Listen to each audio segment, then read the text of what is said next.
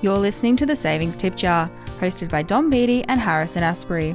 Powered by InfoChoice, your choice of financial news, guides, and product comparison. G'day, how you doing? Yes, you are listening to the Savings Tip Jar podcast with myself, Dom Beatty, and as always, Harrison Asprey here to talk about all the latest happenings in the financial world in Australia. Haz how you been this week? Yeah, great. Thanks for asking, Dom. Um, back on the morning gym grind, so I'm feeling a bit sore this That's morning. Um, Huh, but yeah, you know, trying to get fit for summer, summer bod. Get that summer bod, get Um, shredded. You know, as they say, that's an investment. You know, not an expenditure. What's the thing? Get shredded for stereo. Shredded for stereo. Yeah, rest in peace to the homeboys. Is um, yeah, it, you know, the world's not the same without you. Man, Um, there's some niche bodybuilding.com references away the start of from this podcast. uh, away from you know quadriceps and whatnot. Uh, let's talk about some finance. So. Um, I thought we should mention t- uh, today's guest upcoming is uh, Kate Campbell. So she's the author of uh, Buying Happiness: Learn to Invest Your Time and Money Better, and also host of the Australian Finance Podcast, which you may have seen doing the rounds. Uh, so yeah, she's here to talk about uh, her new book um, and sort of money mindsets and things like that. It's sure to be a good one. Um, but yeah, without further ado, let's uh, talk about some news. And probably the most newsworthy thing is it's been a pretty quiet week for news, but there's still been a few tidbits. So just uh, yesterday, actually, the uh, home guarantee scheme. Uh, it was revealed supported one in three first home buyers last financial year. So this story here is from Brooke uh, on InfoChoice. Uh, so close to 25,000 homes were purchased through the first home guarantee over the past 12 months to the 30th of June, uh, while more than 5,000 were bought using the regional first home guarantee dom. So these are the schemes that allow you to um, buy a home with a five or even a two percent deposit uh, without paying lender's mortgage insurance. And it's uh, uh, like essentially the government acts as guarantor. But um, I thought it was pretty uh, surprising that they were supporting you know one in three first home buyers. Um, it's up from one in seven the the past financial year prior. Um, and it's also I guess noteworthy to mention that 12% uh, have transitioned out of that uh, low LVR or high LVR rather um, state. So they now have more than 20%, 20% equity in their home. So, Nice. uh, what did you make of that, Dom? And um, yeah, do first home buyers need these sort of government support schemes just to buy a home these days? Uh, yeah, well, that's a tricky question to answer in itself. But uh, I mean, I thought I'd, for those that don't know, just give a quick um, explain of, of, of what this uh, this scheme's all about and how it works. Really, the, the main saving there is you're saving on uh, lender's mortgage insurance because so it allows you to basically buy a, uh, a a home with only a five percent deposit. Now, as we know.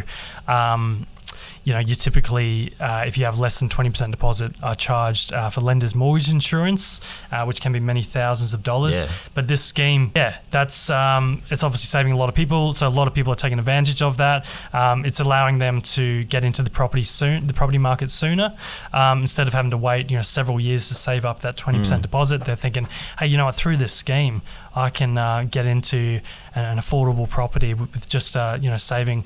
Maybe it only took them about a year to save up a five percent deposit for, uh, say, a five hundred thousand dollar property.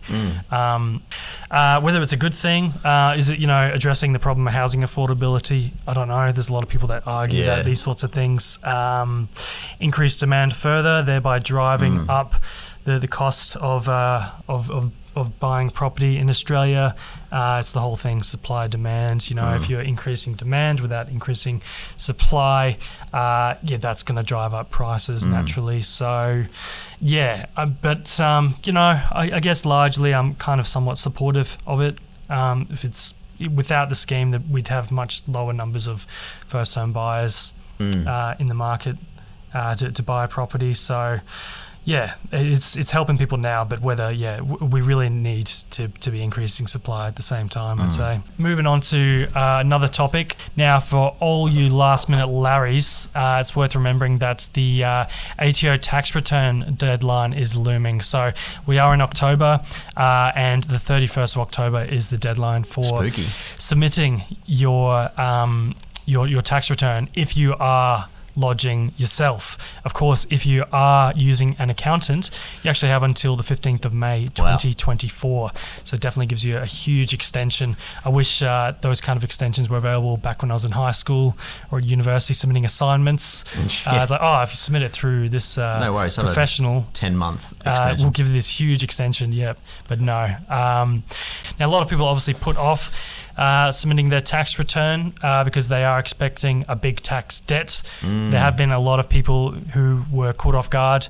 Uh, you know, expecting their usual juicy fat tax refund, and then finding shock horror, they've got you know thousands of dollars uh, that they apparently owed the, the tax office. Perhaps they were expecting a big tax refund because you know in the previous, the last Mm. two or three years, we had the uh, the Lamington, the mm. LMITO, the low to middle income tax offset, yep. uh, which was you know giving people thousands of dollars in, in refunds. That's no longer in place anymore.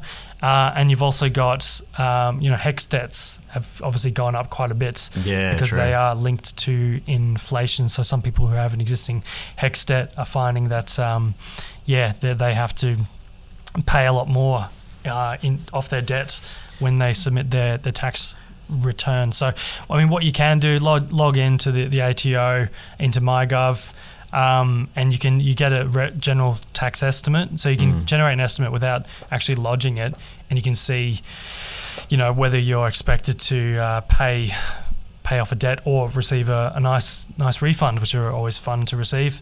Um, if you are anticipating, if, if it does, you know, show that you're going to have to pay a huge debt, don't freak out too much. Maybe if you want to delay that, maybe consider registering uh, to lodge it through an accountant where you have until the 15th of May mm. 2024. So maybe giving you a bit more time to save up the money. Um, also, keep in mind that uh, you can actually uh, register for a payment plan. So yeah. you, the ATO is not demanding that money immediately or they come over and break your legs. uh, you can register for some sort of payment plan. I can't remember exactly how that works, whether it's like, you know, once a month, once a quarter um, split up over one or two years. Yeah, it's pretty flexible. Um, yeah, it could make it a little bit easier for you to for you to pay off. So there are options there, definitely. Yeah, I I think it's interesting too. Like um, like the interest rates on savings accounts and term deposits are a lot higher, so that could have eaten into the ability to get a tax refund. Oh, um, yeah. So if you People have you know, a, like a savings account that's paying five percent, um, that's taxed. Like the interest earned on that is taxed as regular mm-hmm. income. So a lot of people might not have known that. Yeah, it, I had a um, actually had a I think it was a two thousand dollar tax bill a few years ago, um, and yeah, to your point, Dom, like it's pretty like the ATO is pretty chill at the end of the day. As long as you know you, everything's above board, you can do a uh, payment plan usually, mm-hmm. um, and I think I was paying off like two hundred bucks a fortnight or something. Oh, okay. and, um, and that wasn't because I couldn't pay it. It's just like, well, I figure that money is better in my pocket now, and yeah, earning um, interest, earning interest on a savings account or whatever. Um, and then yeah, you just give them the bare minimum essentially. So um, yeah, so not a good time for a lot of uh, taxpayers out there. But yeah, look, you, you really need to get your skates on if you haven't uh, submitted your uh, tax lodgings yet, because uh, yeah, you have until Halloween, thirty first of October. Otherwise, oh, you might right. face a spooky fine. now I get your spooky reference bucks, at the start so. there. Yeah, um, I totally forgot about Halloween. Yeah, keep an eye out for that. But mm. yeah, look, let's get into our bread and butter. So uh, interest rate wraps. So. Uh, over the past week, uh, let's talk about some uh, term deposit and home loan wraps. Uh, so this one here is delivered from uh, Harry at savings.com.au. So uh, TD rates are generally back up again in what was a quiet week. So the likes of AMP and Bank of Sydney increased term deposit rates. So Bank of Sydney is actually back at 5.25% uh, per annum for 12 months. which you know they've yo-yoed with rates for so many weeks now. It's hard to get a beat on what they're really thinking. and then meanwhile, I think just yesterday NAB cut rates on a lot of term deposits actually by 10 basis points. Uh, so the 12 months rate is now 4.75% per annum, which is kind of pretty good for a big bank, but um, not competitive with the rest. Um, so if you look on um, savings.com.au, you'll see that the highest rate actually is uh, for 12 months is offered by Bank of Sydney at 5.25. Um, and if we look across to uh, home loan rates now, so the likes of Macquarie uh, and MyState Bank uh, varied primarily fixed home loan rates uh, this week, um, and then other customer owned banks uh, to vary rates this week were Bank First and Great Southern Bank. So uh, a lot of attention was given to uh, fixed rate home loans, probably as a bit of a crystal ball into what the banks and markets are thinking. Um, that rates will be in the next you know few months or whatever if if the RBA decides to hike the cash rate again. Um, but I thought it was interesting too. The only um, bank in our home loan wrap uh, to actually increase variable rates was Bank First. So that's um, one of the one of the smaller customer-owned banks out there, but um, still noticeable. Um, and I thought I should give a plug to uh, savings.com.au as well, where you can compare home loan and TD rates. Um, So I mentioned the uh, highest uh, 12 month term deposit rate was Bank of Sydney Dom at 5.25. Um, and if we actually uh, switch to home loans, so the lowest owner occupier rate um, is from RACQ Bank. So the huge uh, motoring club in Australia has a banking division, um, and this rate is 5.34%. Uh, with a 6.11 uh, percent per annum comp rate, comparison rate, um, and it's actually fixed for five years uh, with 60% LVR. So I think targeted at, at people who are refi- refinancing who have a bit of equity.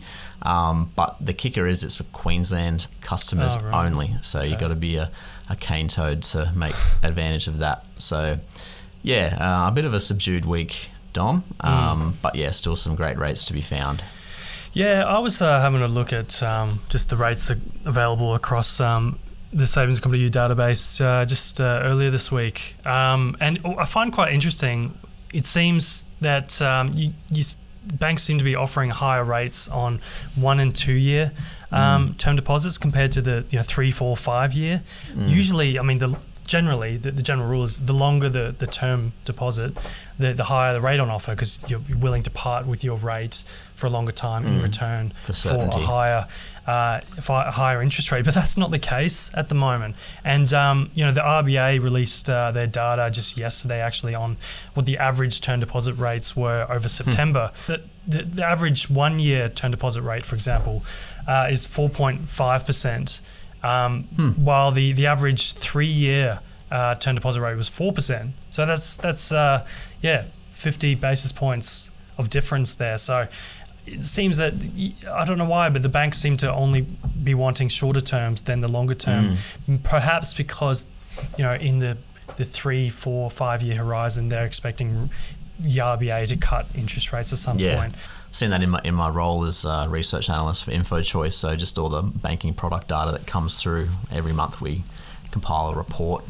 Um, and yeah, the, the rates are kind of converging because it's kind of been flipped on its head. You know, longer term, especially in the home loan space, longer term rates were higher because a lot of customers were willing to, you know, part with more more money on interest uh, if it meant rate certainty. But now that's kind of yeah, it's um, kind of going the opposite way, um, and so that kind of yeah, it kind of gives a good crystal ball into the into the market what banks think the RBA will do. Um, so yeah, it's it's a bit of a losing game to be honest. Like if you're trying to outsmart a bank and its team of you know product managers and whatever, um, yeah, think again. Um, it's, Yeah, yeah, which is why so many you. people go with variable because like a bit of um, well, primarily that's that's where our, our banks offer competitive rates is variable, but then it's like oh, it's too hard to try and time the market with a good fixed rate or whatever. So who knows? All right, time for an update on the latest news in the Australian property market. And joining us, as always, to discuss is the editor of Your Investment Property magazine, Emma Duffy. G'day, Em. How do you? Hey, good. Thanks for having me again. Yeah, so Emma, um, new edition of the magazine out. Uh, congrats. It's always a hustle to get that one out uh, on time, and it looks great as always. Um, so I understand um, there's been a bit of a been a bit of talk about a about Victoria's property tax recently. So just give us a bit of a burst on that.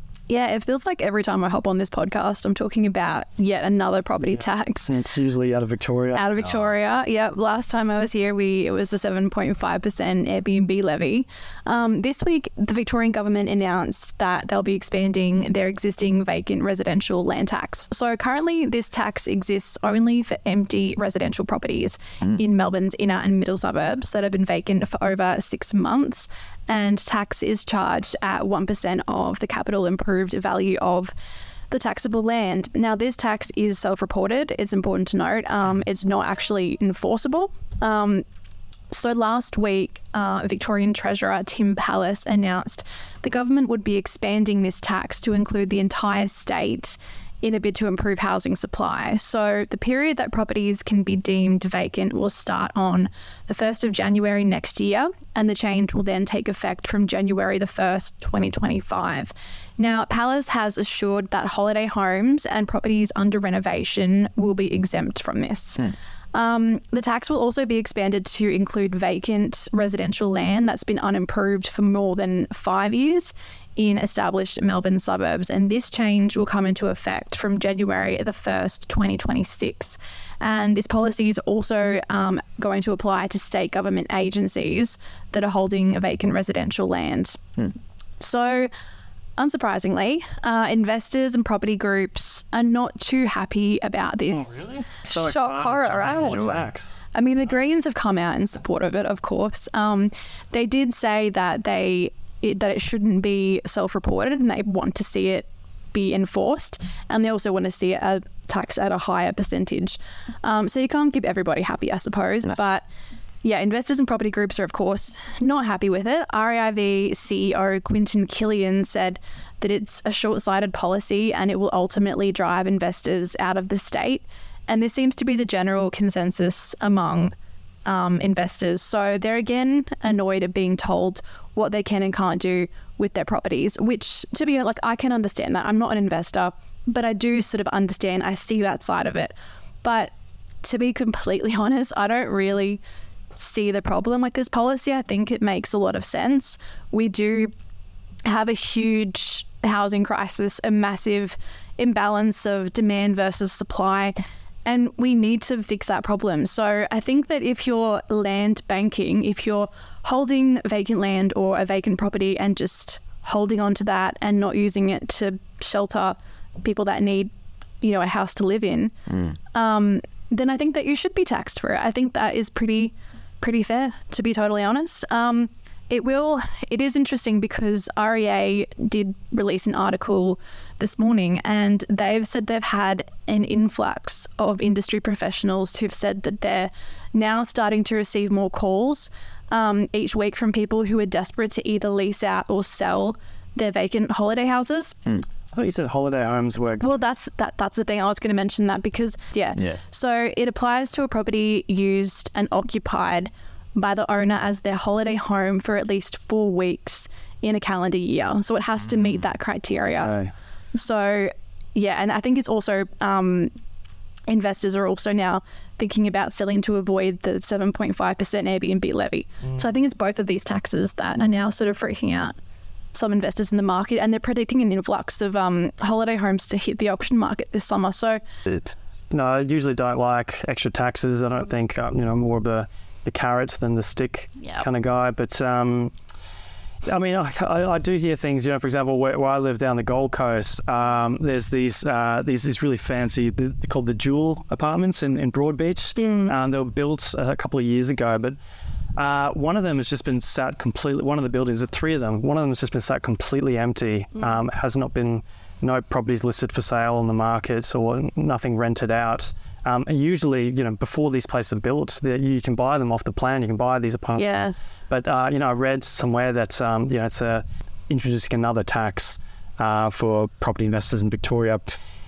You know, isn't exactly going to incentivize more people to enter the, the property investment game, and, and we understand. You know, we, we kind of we need more property investors to provide more rental properties because Yeah. state governments aren't great at, at providing uh, housing. So, I mean, how's that going to how's that going to help with the additional rentals that need to be supplied in the in the property market? Because I understand there's been some research revealing how much needs to be done there. Yeah, there was a domain rent report that came out last week, I believe. Uh, they found that there's an additional 700,000 rentals that are needed to balance out the property market. So this policy could go some way towards helping that um, by releasing stock to you know renters who would otherwise be renters who would then go on to buy um, a property.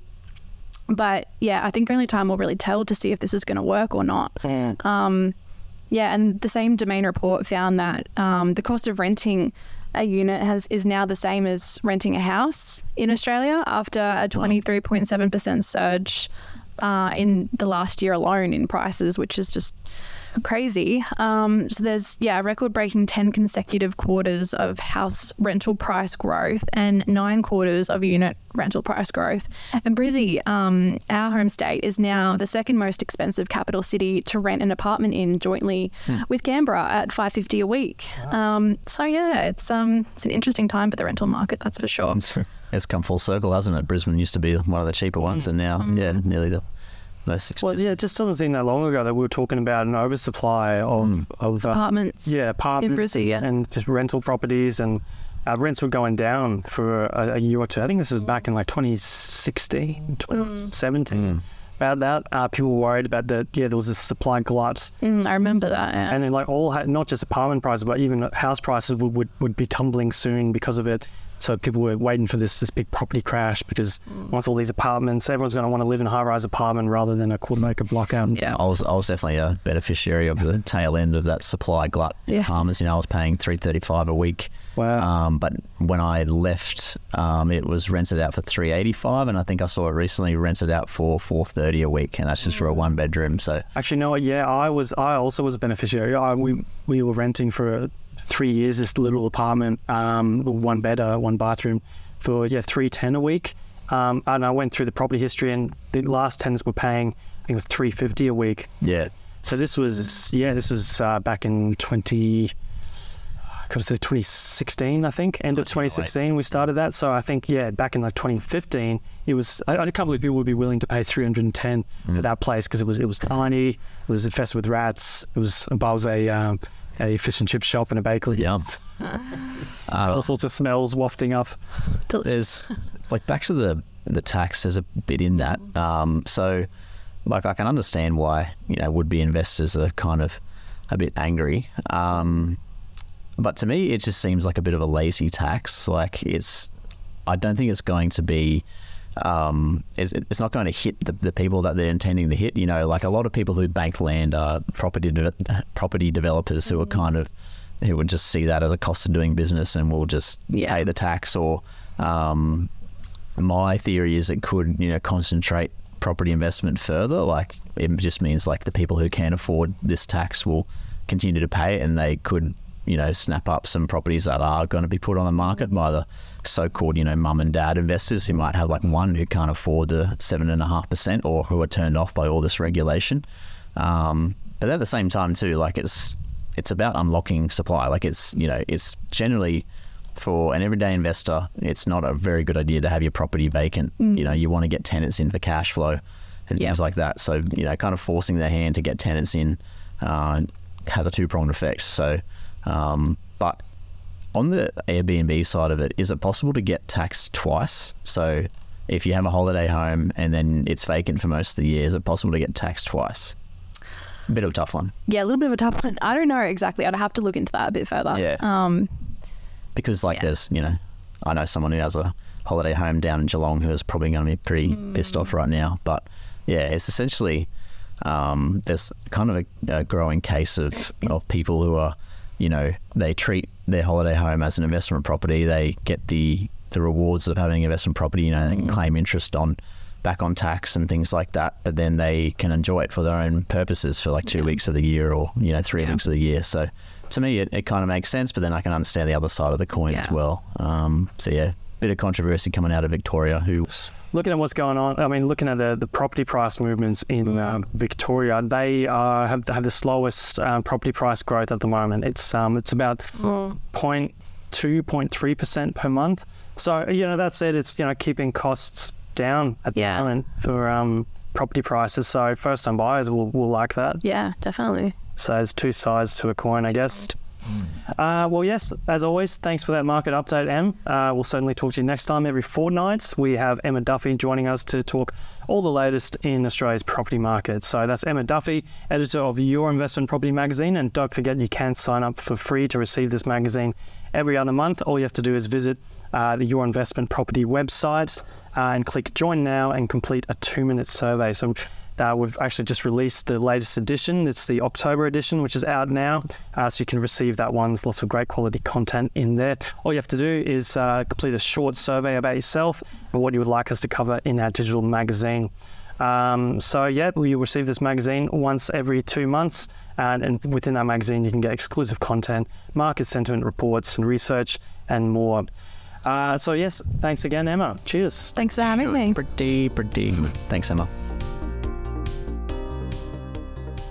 Okay, time for our fiscal focus segment brought to you by InfoChoice, your choice of information on Australian consumer finance.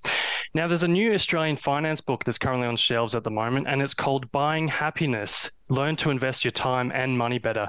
And it's by financial educator and host of the hugely popular Australian finance podcast, Kate Campbell, who I'm very pleased to say joins us on the Savings Tip Jar right now. G'day, Kate. Thanks for joining us. Thanks for having me, guys.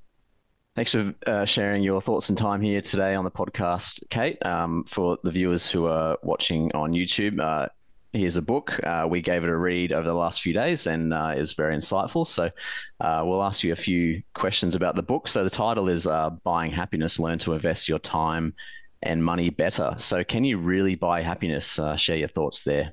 So I think you can both agree that we can't just go and buy it from the supermarket, but there's a lot of things we can do with the way we use our time and money, two very important resources we've got to give ourselves a happiness boost. So, one of the biggest things that came out in the research is just the way we spend our time on our relationships with other people, because that's a huge determiner of our happiness long term. If we have quality relationships, if we are spending time with friends and family, and that doesn't usually cost very much. So, sometimes we think the things that make us happy are going to be really expensive things like a trip to Europe because we've seen all of our friends do it this year, but it mm-hmm. not necessarily the case. There's a lot to be said for experiences over things, but even small changes that can give us a happiness boost without spending too much more include like adding a bit of novelty. So instead of just going to the same coffee shop before work today, well, going somewhere else or meeting someone new during that time. And coffee is another one that comes up a lot because a lot of people demonize coffee in the personal finance world. Like, if you cut out the coffee today, mm. you're going to be able to buy a house tomorrow, which we know isn't the case. Yes, small things do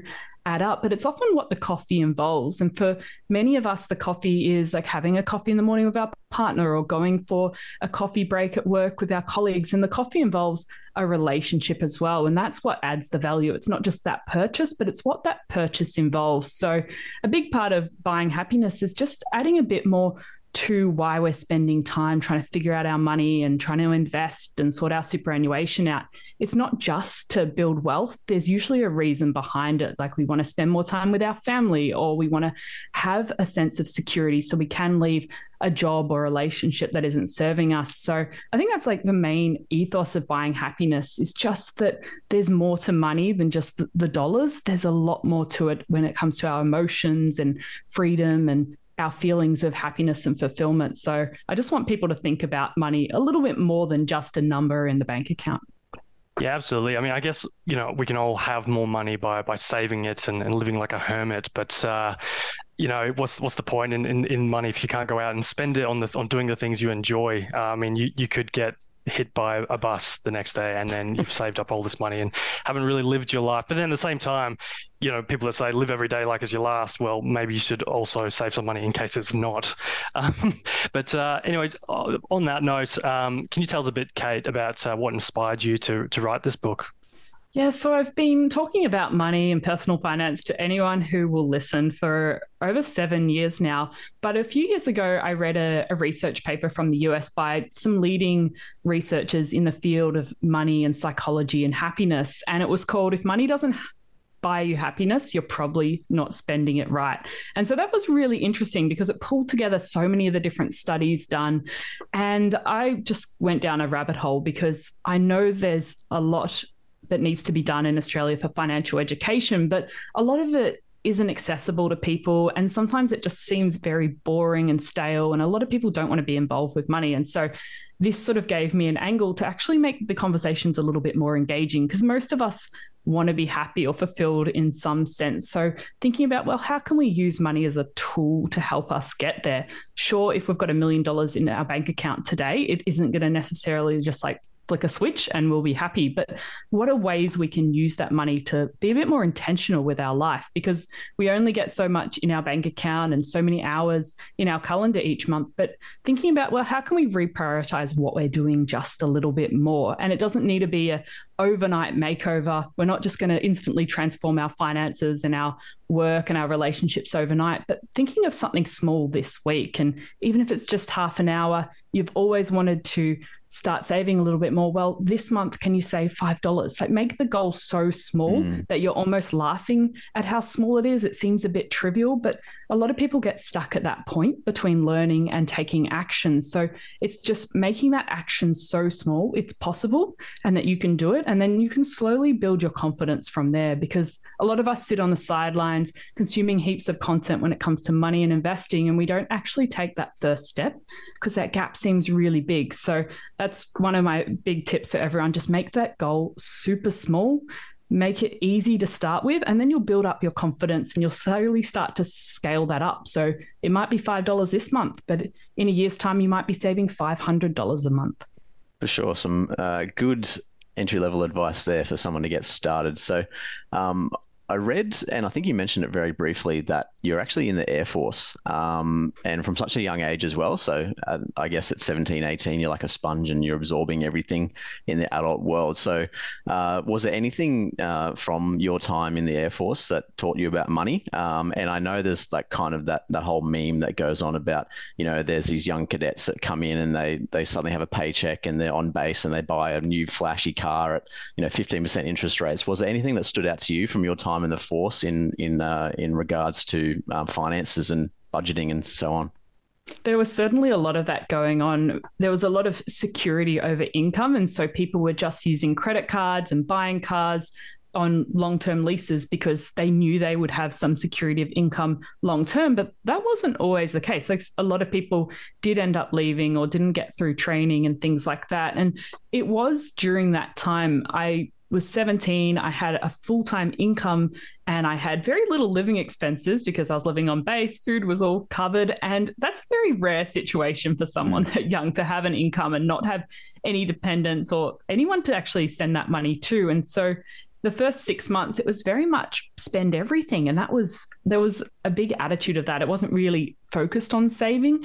And so it was when I did my very first tax return and I realized, okay, I'm an adult now.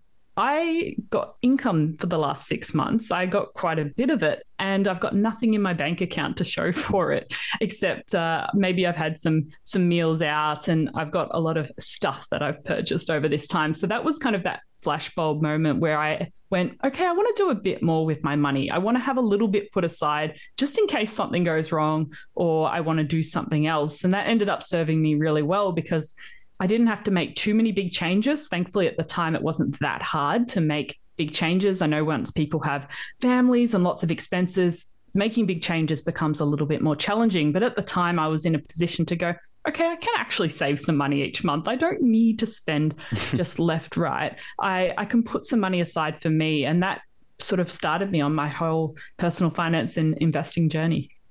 Awesome. Now, obviously, investment is a big part of uh, what you talk about in the book and, and being comfortable taking on risk.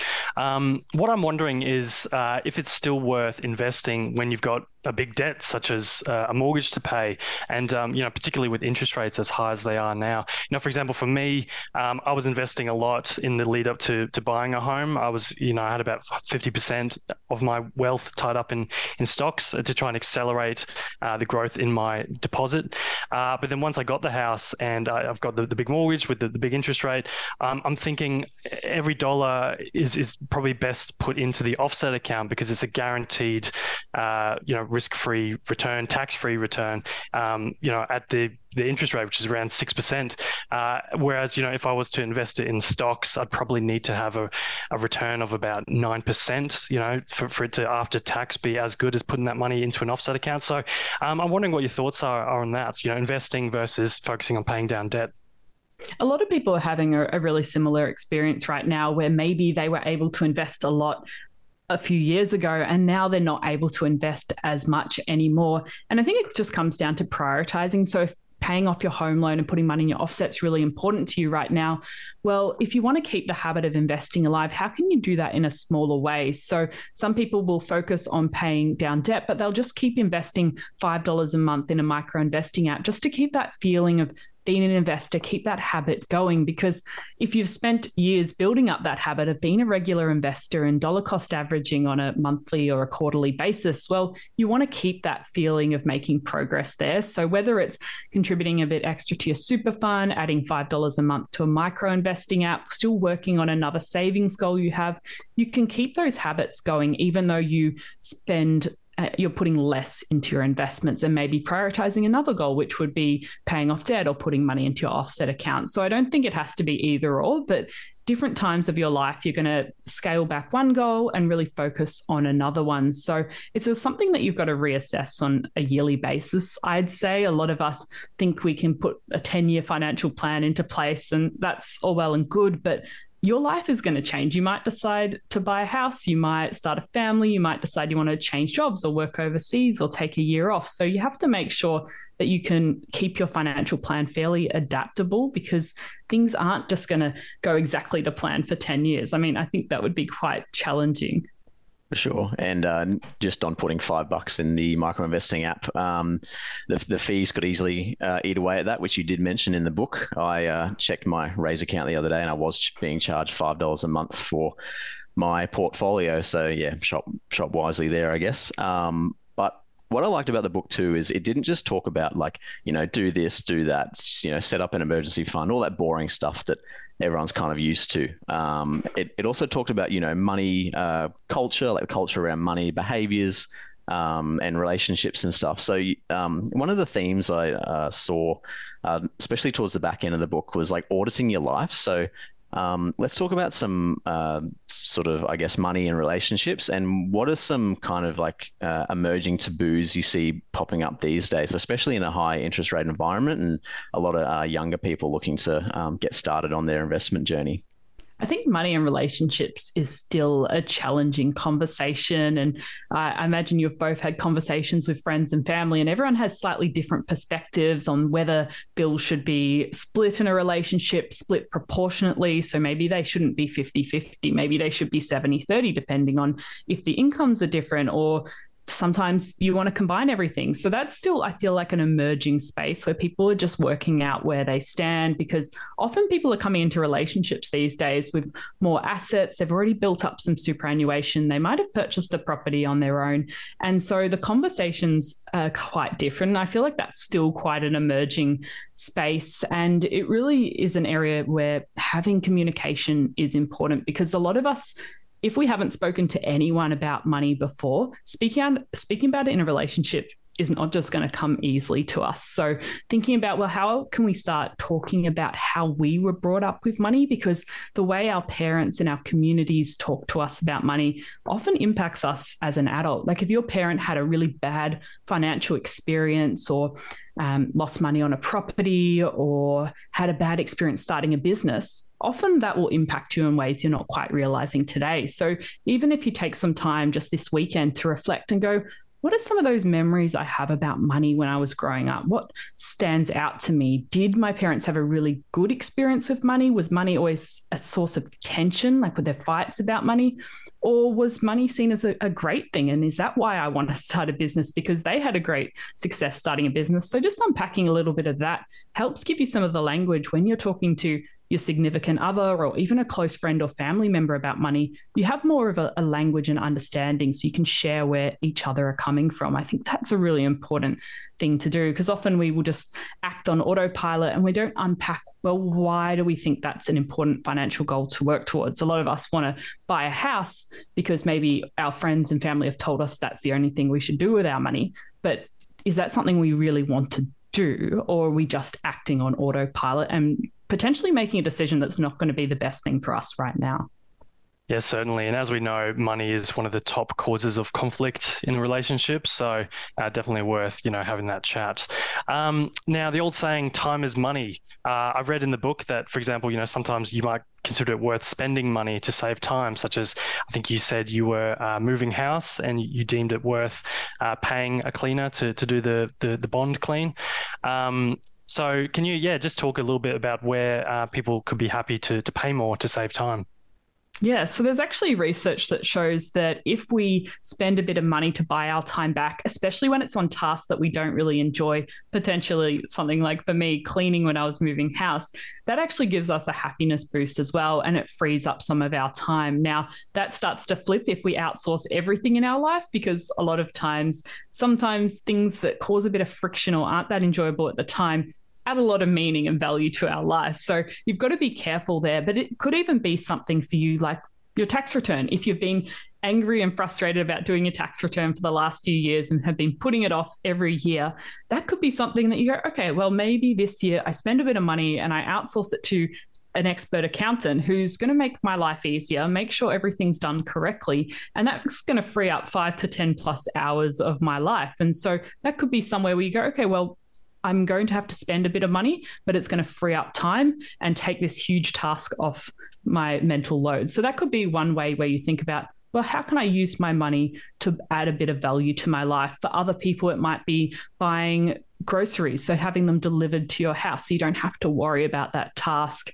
Um, and for other people, maybe you are paying for a personal trainer instead of going to the gym. Maybe they come closer to you. So just thinking about maybe small ways, even if it's just something very, very small, like paying for one meal, one home cooked meal a week from a local provider, something small that you can free up some time, especially if it's a task you don't enjoy that much. For sure, and that, that tax one's a good timely reminder uh, if you haven't done your taxes already, because the uh, deadline is looming. Uh, Kate Campbell, uh, thanks so much for joining us on the Savings Tip Jar podcast. That's all we have time for today, and uh, your book is now available uh, to purchase, and it's a great read. Thanks, Kate. Thanks for having me. Thank you very much, Kate. Cheers. So that was Kate Campbell, the host of the Australian Finance Podcast and a financial educator and author of the new book Buying Happiness Learn to Invest Your Time and Money Better. Uh, so that brings us to the end of another episode of the Savings Tip Jar. Thanks again to our sponsors, InfoChoice and savings.com.au. Uh, thanks for listening. Be sure to tune in next time. And thank you, Harrison, for that wonderful chat. No, no, thank you, Dom. Um, oh, and thanks to Kate as well. Uh, can knock that one off my Goodreads list now. Um, and thanks to all, all, listeners out there, and thanks to Emma too for uh, sharing her insights into the into the property world in uh, Victoria's uh, tax new tax. So, and if you have any thoughts or feedback on the podcast, uh, feel free to uh, email us at inquiries with an e at savings.com.au. Um, and don't forget to subscribe, uh, rate, review, and yeah, give us a, and give us a thumbs up. Tell your friends. Talk next week. Cheers. Thanks. Bye.